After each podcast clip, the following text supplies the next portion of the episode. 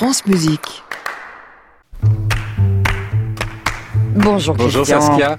Euh, vous savez, quand on parle des inventions ou des grandes découvertes, en général, on arrive à les attribuer à quelqu'un. Euh, le vaccin contre la rage, c'est Louis Pasteur. Euh, le téléphone, c'est Graham Bell.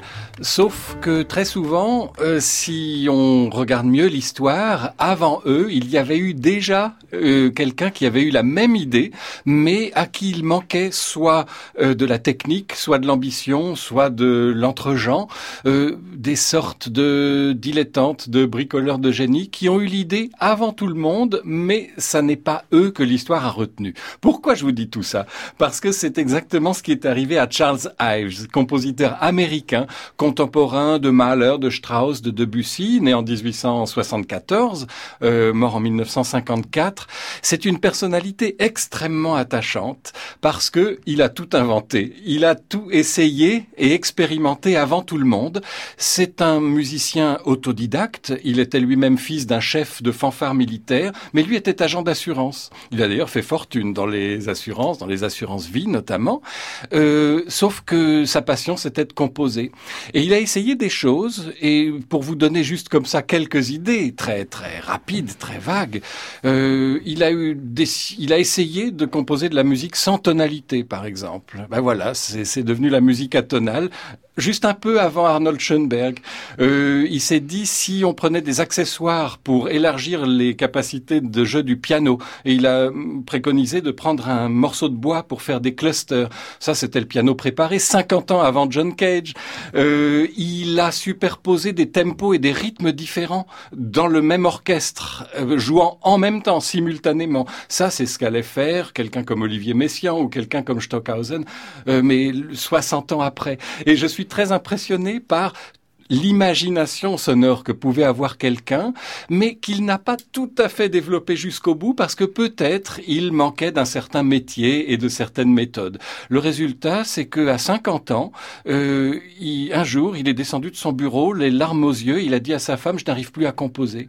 Il n'y a rien qui sonne juste. Et il a vécu jusqu'à 80 ans, il n'a plus composé une seule note de musique.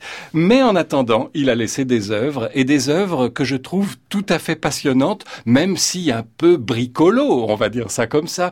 Mais c'est justement ce qui fait tout leur charme. Il y en aura deux qui seront joués la semaine prochaine, euh, et qui valent vraiment le déplacement. Demain, à Monaco, dans le Printemps des Arts de Monte-Carlo, qui est un festival passionnant, Bertrand Chamaillou joue la Concorde Sonata pour piano, qui est complètement folle, qui dure trois quarts d'heure, 50 minutes.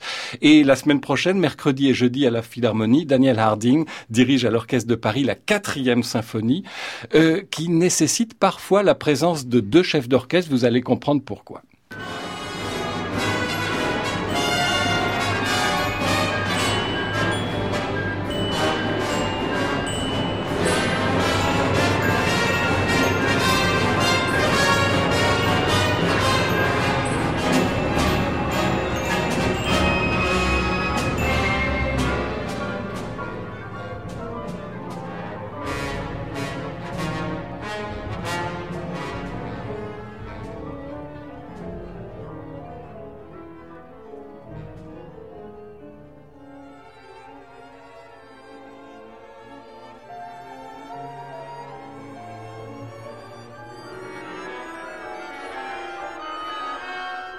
Et voilà, cette musique de folie, vous avez remarqué, on entend un orchestre symphonique euh, classique et puis des fanfares qui jouent vraiment des mélodies populaires euh, américaines qui se superposent à la création par Léopold Stokowski qui dirigeait ici cet extrait de la quatrième symphonie de Charles Ives. Il y avait deux chefs parce que Stokowski n'arrivait pas à coordonner le tout. J'ai regardé sur l'affiche de la Philharmonie de Paris, il n'y a que le nom de Harding. À mon avis, avec sa technique de direction, il sera capable de battre De une mesure à deux. 4-4 avec la main droite et une mesure à 3-2 avec la main gauche. Un vrai défi pour le chef d'orchestre. Ça, c'est Charles Ives. Et allez voir à la Philharmonie de Paris et au Printemps des Arts de Monte Carlo à la salle avec euh, Bertrand Chamaillou.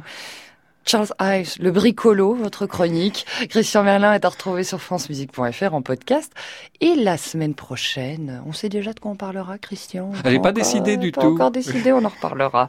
Merci beaucoup, Christian, et bonne journée. À bientôt. À réécouter sur francemusique.fr.